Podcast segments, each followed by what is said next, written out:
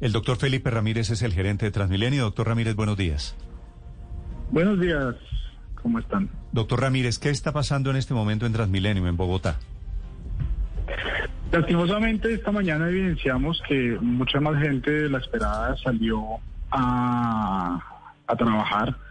Eh, hacemos un llamado de atención importante a los empresarios que hacen ir a sus empleados en día de cuarentena, porque por supuesto no hay forma de, de, de, de calcular eh, pues la demanda que se puede mover de esta manera.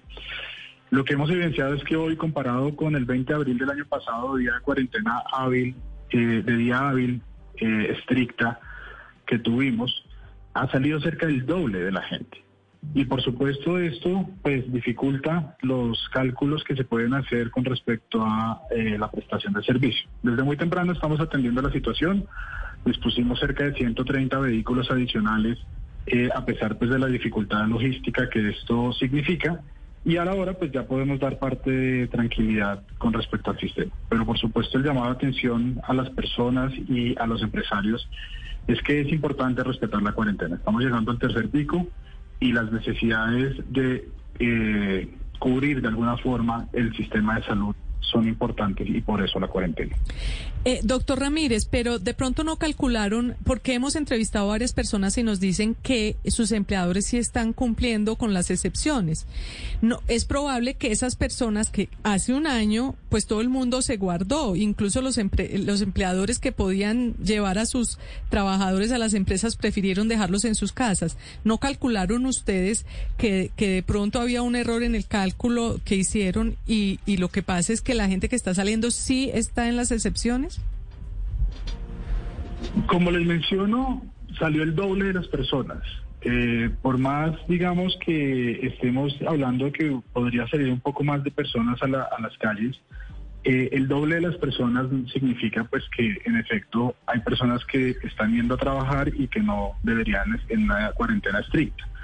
Recordemos además que, a pesar de pues las imágenes que vimos esta mañana, no se supera todavía el setenta por ciento de la ocupación del sistema. Por supuesto, se ven muchísimas personas, pero no se supera el setenta por ciento. Es decir, en los cálculos nosotros hemos presupuestado que sí salga más gente, que sí haya más personas en las calles. Pero lo que evidenciamos el día de hoy es que, eh, lastimosamente, sí hubo un incumplimiento por parte de algunos empresarios que hicieron ir a trabajar mm. a sus empleados. Pero ¿de dónde sacan esa mm. conclusión, doctor Ramírez? Es que no, no he podido entender por qué le echan la culpa a los empresarios si de pronto es que ellos están en las excepciones y simplemente hace un año o no los gente, habían hecho ir a trabajar. O que la gente salió a, a hacer vida diaria, vida normal, porque básicamente se le antojó, porque no es culpa de los jefes que dijeron tiene que venir. No, yo yo yo lo que creo, y, y como les menciono, cuando se supera el doble de la demanda comparado con el día anterior de cuarentena, pues evidentemente está sucediendo algo con respecto a la cantidad de gente que está, o a las personas que debían quedarse en sus casas. Yo insisto algo acá muy importante: todos somos conscientes de la reactivación económica, todos somos conscientes que es necesario, y de hecho sí lo hemos venido haciendo, y por eso el aumento, digamos, en demanda, yo soy el primero en explicar ¿por qué se empiezan a ver más personas dentro de los buses en días normales? Pero en día de cuarentena sí tengo que ser muy enfático en que tenemos todos que respetar y cuidar eh, el sistema de salud. En día de cuarentena estamos en un sistema de salud que puede empezar a colapsar y debemos quedarnos en casa con el fin de cuidarnos a todos, cuidarnos entre todos. Es decir, en día de no cuarentena, bienvenidos. Siempre va a ser importante movernos, siempre va a ser importante reactivar la economía.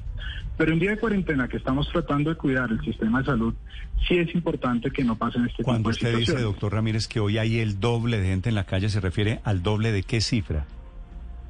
Al doble de la cantidad de personas que movimos a la hora en eh, comparado con el veinte de abril del año pasado, que es el último día de ah, cuarentena. Ah, pero es que hace un año estábamos en encierro, en abril del año pasado estábamos comenzando el encierro, el encierro comenzó en marzo. El miedo, el, el año el miedo pasado, cundía. veinte de abril, hoy es doce en realidad, ¿no? doce de abril. Estoy yéndome a uno, a uno de los últimos días de la cuarentena del año pasado, cuando no. ya había pues un poco más de flexibilidad también en, en los decretos. No, no me estoy yendo no, los no, primeros no, señor, días que fue donde hubo no, mayor doctor, encierro. No, doctor Ramírez, el año pasado, doce de abril, estábamos comenzando la cuarentena. La cuarentena ah, comienza el veinte de abril. doce de abril, es que hoy sí. Es doce de abril. No, yo lo estoy comparando con un día hábil, veinte de abril del año pasado, día de cuarentena. El veinte de abril del año pasado, ni siquiera, año pasado. ni siquiera llevábamos un mes de cuarentena. Entonces usted me está comparando hoy, un año después, con cuando estaba comenzando la cuarentena. Pues claro que hay el doble, Ay, me sorprende yo, que no haya el triple. No, le, le recuerdo que los últimos días de cuarentena total fueron precisamente en abril del año pasado. No le después recuerdo... empezamos cuarentenas... Después empezamos cuarentenas eh, por sectores y empezamos una cantidad de, de, de cuarentenas diferentes. Pero las cuarentenas estrictas, como la que estamos teniendo hoy, las últimas cuarentenas comparables con día hábil, se refieren a esa fecha, veinte de abril. Sí, no, lo único que le digo es la cuarentena arranca el año pasado tres semanas y después la vuelven a prorrogar y la vuelven a prorrogar y estuvimos tres meses y usted está comparando hoy la ocupación de hoy en Transmilenio cuando estábamos en pleno encierro comenzando la cuarentena hace un año. Eh, mi punto es, estamos en una cuarentena estricta y debemos cuidarnos. Y en ese sentido, la programación que se hizo fue precisamente revisando los, los números de las cuarentenas estrictas que hemos tenido. Lastimosamente, lo que vivenciamos es que sí ha salido muchas más personas a las okay, calles durante okay. el día de hoy. Víctor. Pero, pero doctor Ramírez, eh, viendo lo que está sucediendo hoy, que usted dice que se duplicaron las cifras frente a lo previsto, ¿ustedes van a aumentar la oferta de, de buses? ¿Van a sacar más buses a, a circulación? Como les digo, desde muy temprano dispusimos ciento treinta vehículos adicionales con el fin de atender la situación. La situación se controló hace ya cerca de cuarenta minutos, una hora. Eh, por supuesto, durante el día estaremos operando con el fin de eh, garantizar pues que esta situación no se no suceda. En la hora de la tarde, en la hora pico, seguramente vamos a tener algunas aglomeraciones en algunos puntos, pues eh, evidentemente comparándolo con lo que sucede en la mañana. Dispondremos los buses que sean necesarios, pero allí la solicitud que yo le hago a todos los bogotanos es salir un poco más temprano, ayudarnos a que ese pico de la tarde no sea en una única hora, que es precisamente lo que no ayuda a la movilidad eh, de los bogotanos, sino que nos tratemos de desplazar una hora antes, dos horas antes de lo habitual, con el fin de no eh, saturar todos los portales y todas las estaciones del sistema. Pero por supuesto estamos trabajando en garantizar la logística para esta tarde, eh, pues a pesar de las condiciones. Sí, en enero vimos que ustedes, bueno, optaron por la opción de unas cuarentenas sectorizadas que finalmente también tuvieron un impacto grandísimo en el empleo y en el bolsillo. ¿Sigue esa opción abierta de cara a este tercer pico de cuarentenas por zonas? De respecto, no, no podría responderle yo con respecto a eso. Eso se, eso se revisa en las mesas epidemiológicas y por supuesto son las autoridades en salud las que a las que les corresponde determinar si esas son las medidas que mejor pues reacción tienen respecto del tercer pico. Eh, yo como siempre explico, Transmilenio, el sistema de transporte es una reacción, eh, digamos un resultado a las políticas públicas que se tomen. Y en ese sentido, si la idea es una cuarentena, pues la gente se queda en casa y se mueve menos gente en el sistema. Si la idea es reactivar la economía, sale más gente a las calles, se mueve más gente en el sistema.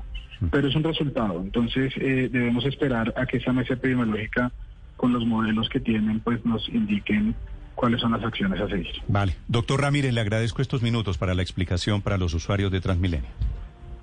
Muchísimas gracias a ustedes, que tengan un buen día. Vale, señor, está reportando efectivamente Víctor, la alcaldesa Claudia López. Transmilenio manda en cuestión de minutos flota adicional, pero la ciudad ah, no bueno. puede adicionar indefinidamente personal médico y U C I. La agresiva tercera ola de COVID diecinueve es una realidad. Cada incumplimiento lo pagamos en mayores pérdidas de vida y empleos. Hoy seguimos en cuarentena. Es, es, que, cierto, es que tenemos, lo que dice Néstor, la alcaldesa Claudia López. Lo que no entiendo, Luz María, es de dónde saca la tesis de que la sí. gente que está hoy trabajando claro. es obligada por los jefes. No tienen ninguna ni, ningún respaldo ni, ni estadístico ni de ningún tipo para echarle la culpa a los empresarios. Yo lo que creo es que la alcaldesa y su equipo lo que tratan es de no culpabilizar a la gente porque por supuesto es menos político, pero en realidad probablemente mucha de la culpa de estas aglomeraciones es la gente. Para y además, quienes quieran ver las imágenes de Bogotá esta mañana, hay una galería, José sí. Carlos, en la página en blue radio punto com. Nosotros hablábamos, claro, Néstor... Gente...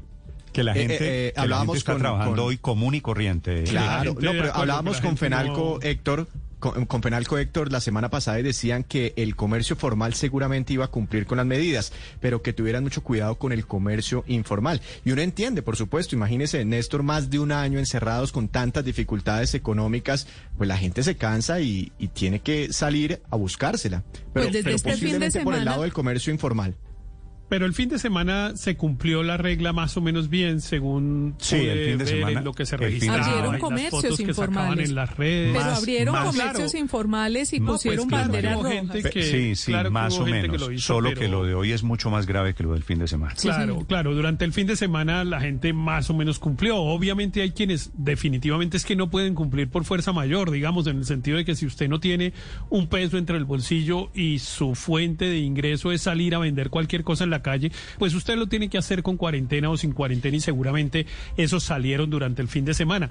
Pero lo que está claro es que hoy, digamos, el, el nivel de incumplimiento va mucho más allá de esa estrictísima necesidad a la que estamos hablando. Hay mucha gente que definitivamente estas cuarentenas ya no las está teniendo en cuenta. Y yo sí creo que es que los gobiernos... pues por culpa también de la pandemia, han ido desgastando estas medidas y hoy, para decir la verdad, ya nadie ni pregunta qué es lo que se puede hacer y qué es lo que no se puede hacer, y cada cual hace lo que quiere o necesita hacer de acuerdo con sus posibilidades económicas o con sus miedos. ¿Hay alguien que tenga alguna indicación por qué Claudia López, alcaldesa de Bogotá, le echa la culpa a los empresarios que están obligando a los trabajadores a ir? No encuentro... ningún no sé empresario, si ninguna alguna, denuncia. No sé si ya tenga alguna información. Debe tenerla, eh, supongo que, yo por que ejemplo, tiene. Haga que entidades del sector financiero, para decir una cosa, que en algún momento se adecuaron para que la gente teletrabajara o trabajara desde la casa, hoy no lo hicieron. Me imagino que por ejemplo, porque y están en la unos, excepción, podrían porque, no hacerlo porque están en la claro, excepción. Claro, podrían no hacerlo, pero seguramente en ese momento, pues además como era más larga la, la prohibición, pues se adecuaron, eh, llevaron el computador para la casa, etcétera. Esta, como era solo un día, pues quizá ese tipo de esfuerzos las empresas no las hicieron. Fíjese, Héctor, que yo creo en esta oportunidad que no es culpa de los empresarios, y lo que pasa es que había mucha gente mal informada.